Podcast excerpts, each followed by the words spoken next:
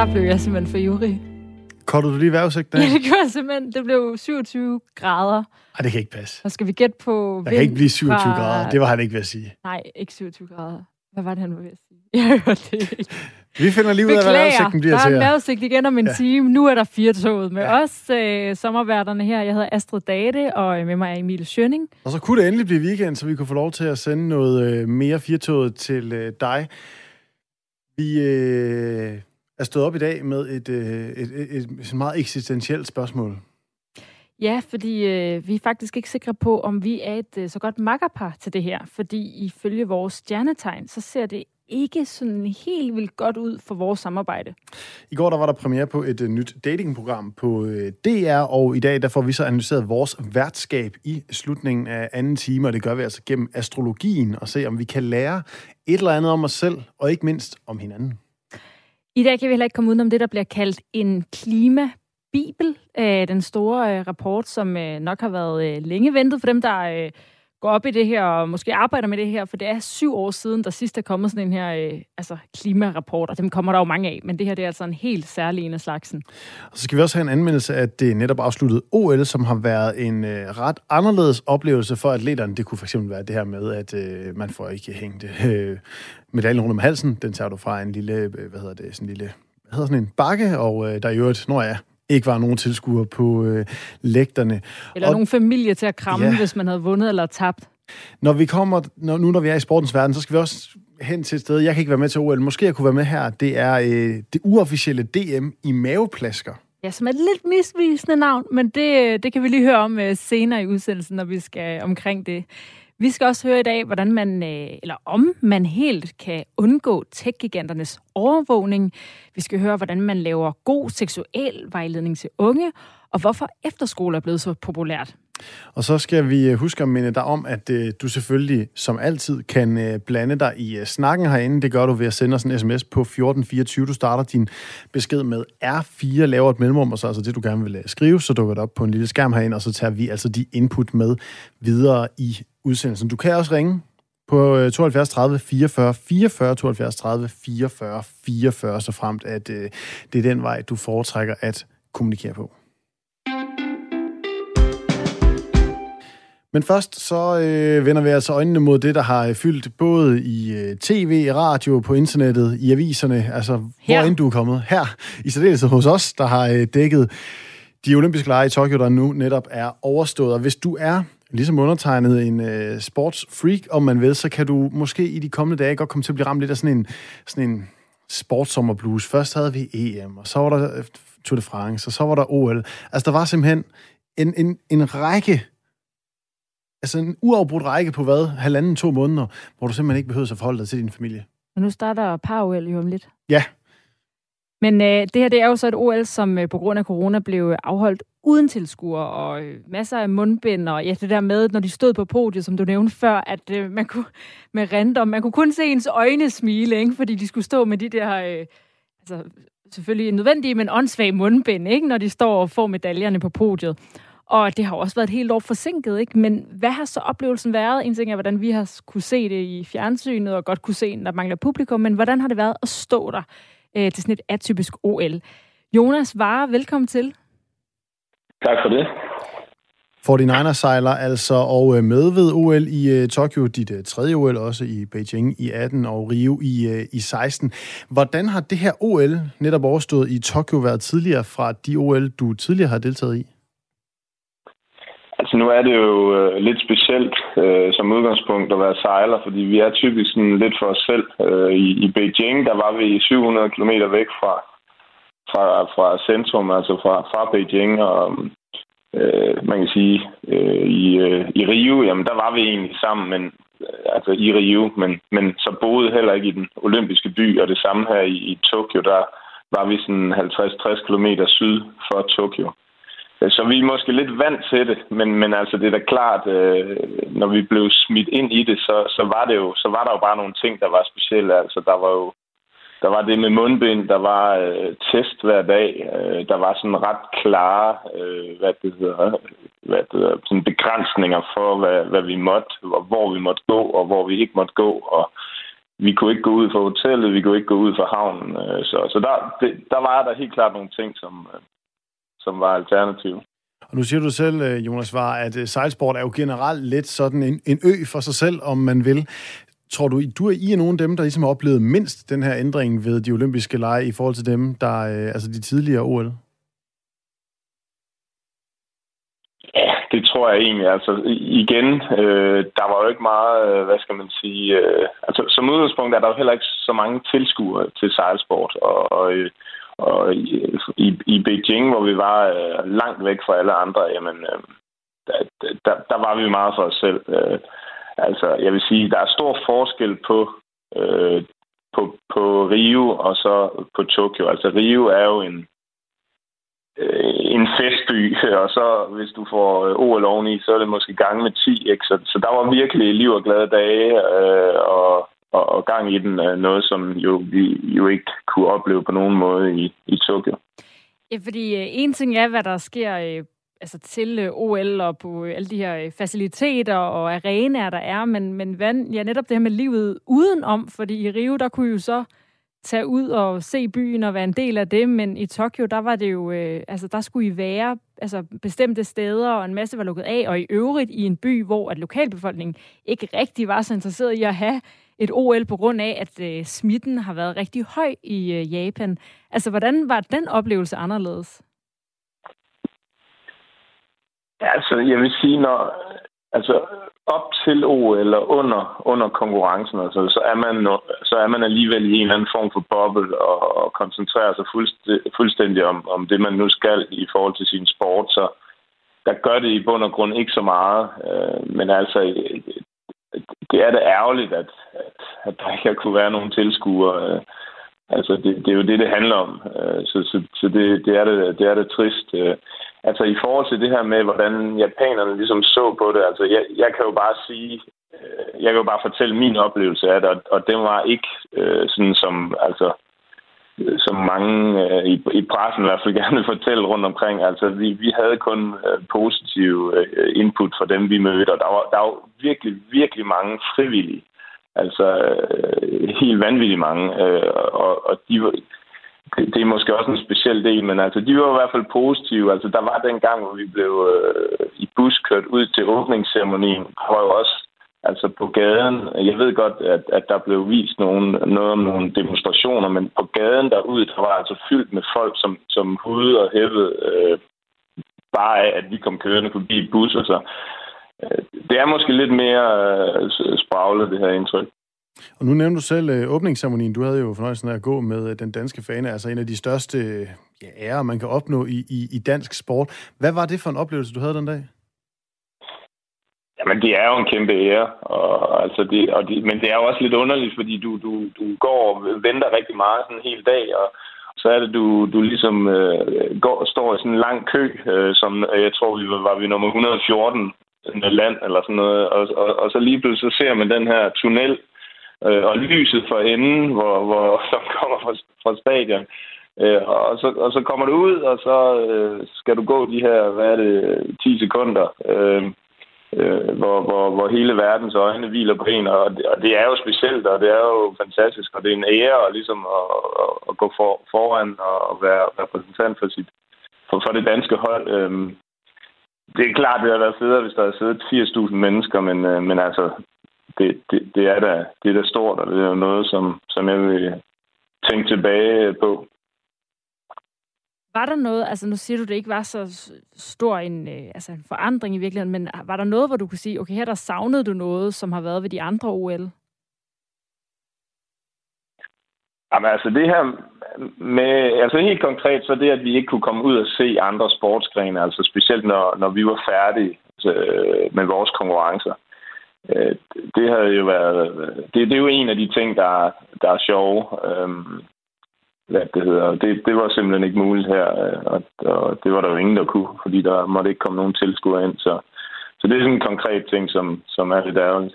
Altså sådan at støtte hinanden i, øh, altså på tværs af disciplinerne, men lige pludselig også øh, måske lære nogle andre sportsgrene og sports, danske sportsatleter at kende. Ja, men også altså, jeg er jo personligt så elsker øh, at se sport. Så, så komme ud og se, det, se, se de bedste mennesker i verden dyrke deres uh, sport, uh, det, det, det er jo bare sjovt, synes jeg. Så, så det, det havde jeg jo håbet at kunne, kunne ske igen. Det har jeg jo gjort i, i Beijing, og det, det gjorde jeg også i Rio, uh, men det, det var desværre ikke muligt. Nu havde du øh, Jakob øh, Prik med, din øh, marker i, i 49er-båden, første gang han var med. Synes du, han har fået den rigtige OL-oplevelse, eller bliver han nødt til lige at tage Paris med, når vi når der frem til 24? Jeg tror i hvert fald helt sikkert gerne, at han vil tage Paris med. Det, det går han efter. Altså, jamen igen så, der, jeg vil sige jo, altså 90 procent af det, det handler jo om, at man er koncentreret og fokuseret og, og har Øh, kun tanke på sin konkurrence. Så, så derfor så er det jo ikke, altså det er jo ikke en ferietur. Det er jo ikke det, er jo ikke det, det handler om for os. Øh, øh, men igen, altså så øh, et sted som Tokyo havde været fantastisk, hvis vi kunne gå ud i byen og opleve den, øh, specielt bagefter, og gå ud og, og se andre øh, atleter øh, i konkurrence. Øh, ja, så, så der er jo noget i forhold til sådan nogle ting, som, som han helt sikkert har til gode. Og nu siger du, at øh, Jakob har modsætning om at komme med i øh, Paris. Skal du have et øh, fjerde OL på, øh, på CV'et? Det er ikke planen. Øh, planen er at, at, at lave noget andet end olympisk øh, sejlsport. Så, øh, øh og, og hvad det så bliver, det, det må tiden lidt vise. Men, øh, men Altså, jeg vil, heller, jeg vil aldrig sige aldrig. Øh, det, det har jeg lært af, hvad skal man sige, af erfaring. Men som udgangspunkt, så, så får jeg mig ikke at se øh, næste gang. Det lyder til som om, at det også kunne have været sådan helt... Øh, nu siger du, det handler jo faktisk om at koncentrere sig og præstere, at øh, det nærmest også skal være en helt fordel, der ikke er publikum, fordi så kan man også bare have hovedet i, øh, i sporten og resultaterne. Jamen, det, det kan du godt sige, altså, men, men jeg vil sige, selvom der ikke var tilskud, så er der jo stadigvæk, altså du, du fornemmer det her kæmpe øh, apparat, der bare kører. Der er jo stadigvæk virkelig, virkelig mange journalister, øh, altså der igen, som jeg fortalte, der er utrolig mange frivillige, altså det, det er bare et kæmpe setup, som, som du i hvert fald som sejler ikke ser nogen andre steder. Så, øh, så du, altså, du, du har øh, den der byrde på, på skuldrene under alle omstændigheder, og, og så er altså, øh, som, som sejlsport, så, så er det bare den her ting hver fjerde år, som, hvor du skal pike, så, så, så, så presset er der lige meget hvad, øh, men, men ja, øh, det er nok mere i andre øh, hvad det hedder, sportsgrene, som, som, som er lidt mere tilskuer tunge, at, at, at det måske er lidt mere afslappet. Tusind tak, øh, Jonas Vare, for at komme med din anmeldelse af det seneste OL. Velkommen. Og han er altså øh, OL-deltager for tredje gang i øh, 49er-klassen i sejlads.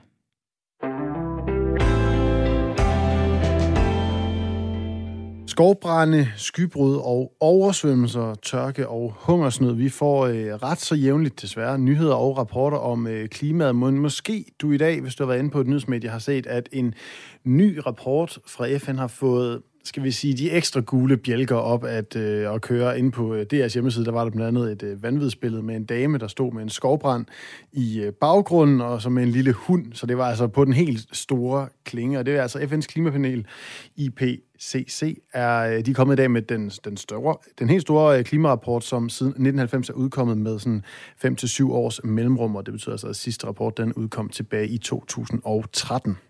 Og den har altså en øh, helt særlig betydning og bliver brugt som øh, dokumentation og reference for både øh, politikere og eksperter og formidlere. Og som det er lige nu, så ser det jo desværre ikke sådan super godt ud for klodens fremtid.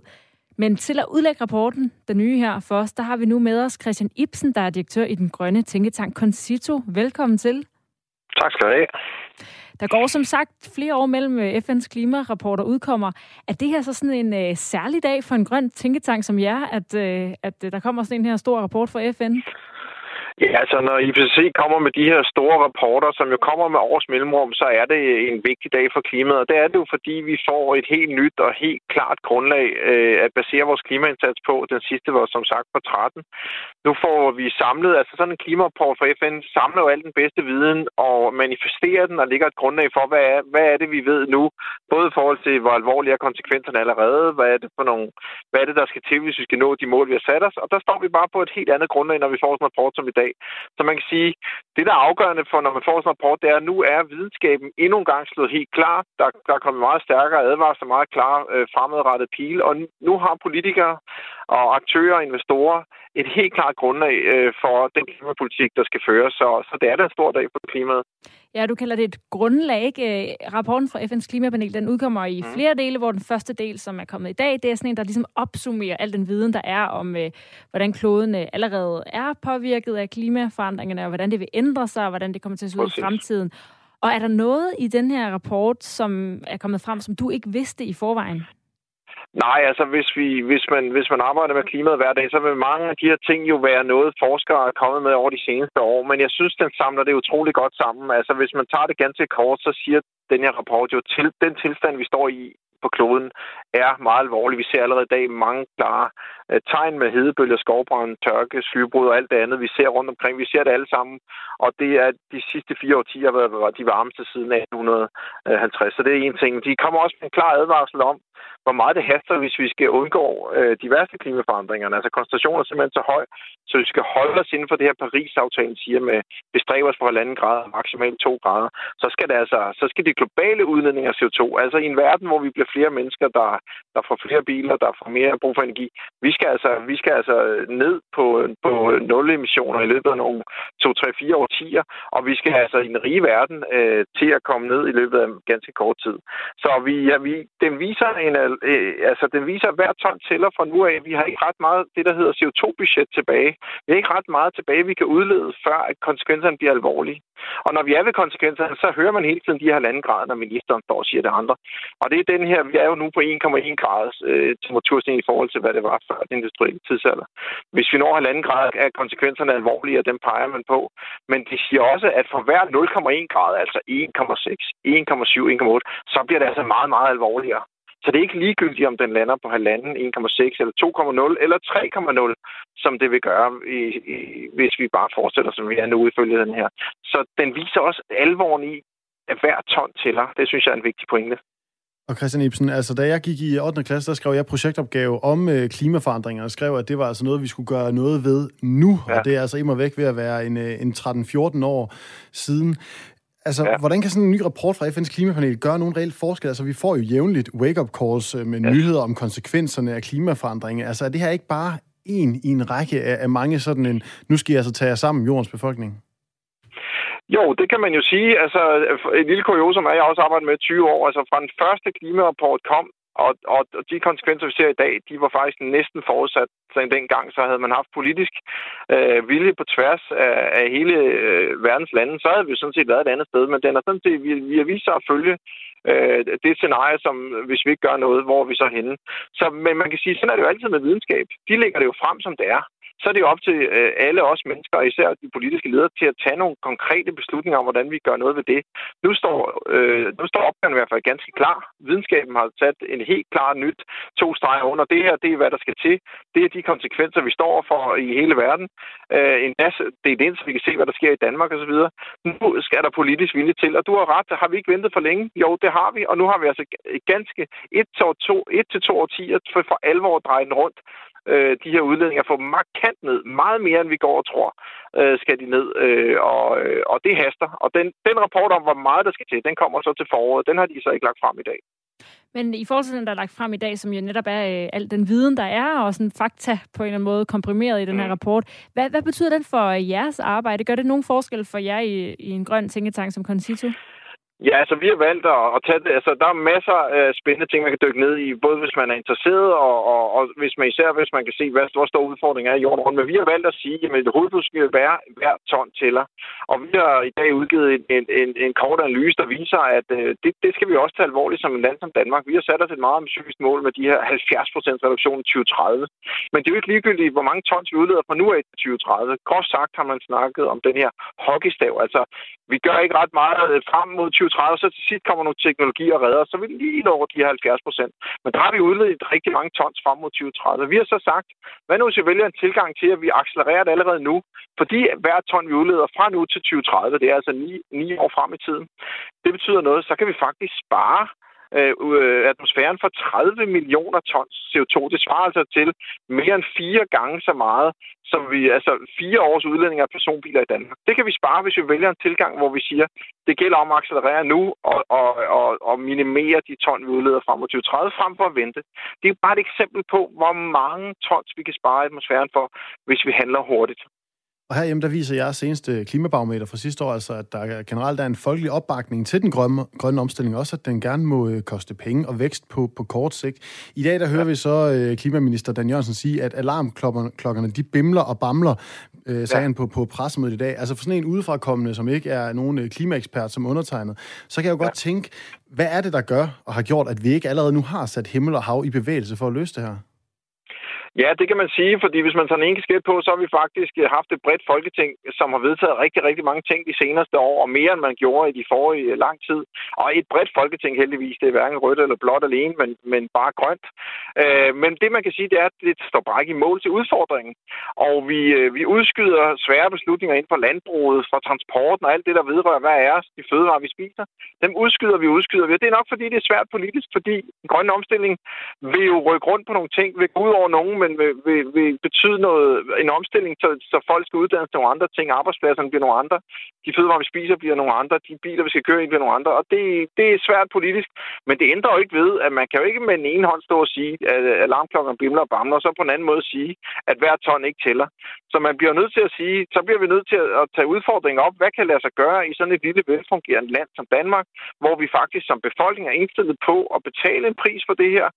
Og nu mig om ikke i sidste ende, det er, og det viser al øh, videnskab, at det er meget, meget billigere at gøre noget ved problemet nu, end at tage de konsekvenser, øh, som det vil have i fremtiden, også i Danmark.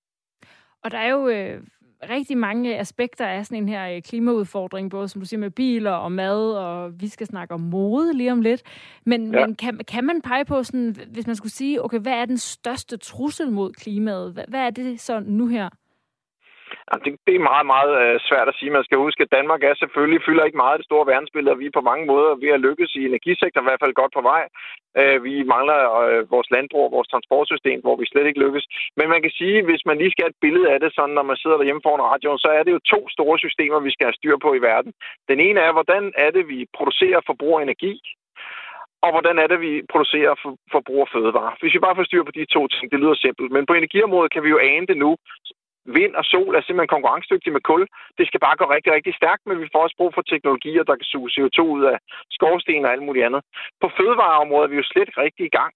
Vi kan ane de her plantebaserede øh, alternativer, men vi skal jo have, vi skal jo have, vi skal jo det her, de har fylder 25-30% i global udlænding, så vi skal også i Danmark vise, hvordan kan vi udvikle fremtidens fødevarer. Det lyder alt sammen meget stort, men det handler jo sidst ende om, hvordan vi har de her 9-10 milliarder mennesker i 2050, der skal forbruge og producere energi og fødevare. Og det skal vi være med til at finde løsninger på, og ikke bare lave mere af det samme og lægge fremtiden ud i brædder, men simpelthen være med til at udvikle det, der skal til for at levere på klima. Og øh, bare lige her til øh, sidst, Christian Ibsen, nu øh, jeg står inde på øh, DRDK, og øh, der står der, at FN's klimabibel burde lukke munden på de sidste skeptikere. Nu har du arbejdet med det her i 20 år, og øh, jeg tænker, jeg, jeg har oplevet de, de fleste af de her øh, skeptikere. Tror du, ja. at det her det er sådan noget, der kommer til at skubbe til dem, der i forvejen har besluttet sig for grøn omstilling? Det er altså ikke noget, vi skal, skal dele med i, i, ja, i, i vores partier og i vores dele af verden, som man jo oplever på sådan en global skala nogle gange. Ja, altså skeptikere var før i tiden sådan nogen, der ikke troede på, at det var menneskeskabt. Og det, det er vi snart hen over. Det er ganske få, der står og råber ud på sidelinjen med det her. Og, og videnskaben var ganske klar i dag, at, i, at i 1, ud af de 1,1 grader, som, som temperaturen er steget, der skyldes 1,07 altså mennesket. Så den, den er fuldstændig slået fast. Men den skeptisk med os møder, det er jo, det må ikke koste noget, det må ikke gå ud over nogen, det skal være nemt og svært, det må ikke være... Det, men en grøn omstilling og en hver omstilling kræver noget af os som samfund, og kræver vi efteruddanner folk til at lave, gå ind i en ny verden. Det klare eksempel er for oliesektoren ind i vindsektoren, men der kunne være alle mulige andet. Og der er en masse skeptisk i forhold til, er det virkelig så slemt? Skal det koste os noget? Har vi ikke masser af andre ting, vi skal bruge på noget? Men jeg tror, hvis man virkelig satte sig ind i klimaudfordringen og så, hvad det egentlig kommer til at betyde, også for os som land, og hvor meget vi egentlig også kan være i stand til at tjene en masse penge ved at, ved at eksportere mange af de grønne løsninger i Danmark, så vil man gå meget mere helhjertet ind på det. Og som du selv sagde, klimabarometer, som vi har lavet og andre har lavet, siger, det betyder meget for danskerne. Vi er klar til at gøre noget ved det her, men vi skal have politisk mod til at sige, jamen det skal koste mere, når vi går ned og køber noget, der er sort, end når vi køber noget, der er grønt når vi forbruger noget, der er sort, så skal det koste mere. Der skal simpelthen en drivhusafgift på, og det skal være billigere at gøre noget, der er grønt. Og det, det, det har vi jo slet ikke taget fat på i Danmark endnu. Og der skal vi som forbrugere også være klar til at sige, det er vi klar til at betale for, og så må vi foretage et grønt valg, hvis det, når det er billigere, og så må vi tage et sort valg, så ved vi, det koster mere. Og sådan lød det altså fra øh, Christian Ibsen, direktør i den øh, grønne tænketank Concito, der altså var med til at øh, udlægge teksten af den her nye rapportdelen af FN's klimabibel, som man kalder det. Tusind tak, fordi du havde tid til at være med, Christian. Det var så lidt. Og ingen sms'er. Ja, jo, jo, jo, jo, jo. Altså, spørger du om sms'er? Ja. Jo, jo, jo. Nu er det dig, der står med dem. Ja, om det er fordi, jeg tænkte, der var, jeg kunne godt lige uh, bruge bare lige en kort lille overgang til at kunne snakke om uh, OL igen. Ja. Øhm, der er kommet en sms fra en, der ikke har skrevet noget. Navn, sport og idræt er genialt. Og det er altså ikke meget, vi har hørt det på sms'en, når vi har snakket nej, meget om OL her nej, de nej, sidste nej. par dage. OL, EM og VM er genialt. Hvorfor sport og idræt er genialt? Vi får tilfredsstillet flere af vores behov. Vi får tilfredsstillet vores behov for bevægelse, spænding og konkurrence. Hvorfor OL, EM og VM er geniale? Fordi de kan få flere milliarder mennesker til at glemme deres liv og føle, at de lever. Så på en måde synes jeg, utrolig opløftende sms. På en måde også utrolig trist, at vi har behov for sport for det. Jeg kan godt se, at der skulle lige have været en jingle der, fordi Ja. jeg tror du mente til, jeg mente til den grønne klimasnak. Ja, der er ikke kommet noget. Der er ikke kommet noget endnu. Desværre. Men man kan altså skrive ind, det skal man huske, at man kan gøre. Det er til 1424. Skriv R4 først med din kommentar, og så øh, tager vi den gladeligt med her i øh, programmet. Og vi fortsætter med øh, klimasnakken, og øh, vel nok den største øh, klimastjerne, som vi har her på kloden, det er Greta Thunberg, og for mange i særdeleshed de unge, er hun ligesom blevet symbolet på klimakampen. Så sideløbende med den her kæmpe rapport, vi snakkede om lige før, Klimabibelen fra FN's klimapanel, så kommer der også snart en helt anden ny udgivelse, nemlig den skandinaviske udgave af modemagasinet Vogue, og på magasinets første forside, ja, der finder man altså den svenske klimaforkæmper. Ja, Greta Thunberg, hun har selv lagt et billede på Instagram og kalder modeindustrien for en øh, væsentlig bidragsyder til klimakrisen og beskylder modeindustrien for såkaldt greenwashing, som altså er, når de øh, markedsfører sig med at være bæredygtige, men hvor markedsføringen måske ikke helt lever op til virkeligheden. Og til at blive klogere på det her bæredygtige tøj, så har vi fået besøg af dig, Else Skjold, lektor og Ph.D. i design og bæredygtighed fra det Kongelige Akademi. Velkommen til. Tusind tak. Og øh, jamen, altså først og fremmest øh, det overraskede dig, at øh, sådan en instans som Vogue har en, øh, en kritisk øh, klimaforkæmper på forsiden? Nej, det overrasker mig bestemt ikke. Altså, det er jo helt åbenlyst, at øh, modbranchen godt ved, at der er en række nye dagsordner. Der er både klima, der er diversitet, der er MeToo, der er Black Lives Matter. Der er en hel masse øh, røre i gryden, øh, som modbranchen udmærket godt ved, at det bliver de nødt til at adressere. Så fra deres side er det et helt øh, åbenlyst valg, og tillykke øh, til dem, at det lykkes at få hende til at stille op. Hvis man gerne vil være øh, klimabevidst, giver det så overhovedet mening, he- hele modeindustrien, og at købe nyt tøj og være med på de nyeste trends? Hvis vi øh, lige skiller din sætning ad, så øh, giver det ikke mening at følge med i de nyeste trends. Det giver ikke mening at købe en masse nyt tøj.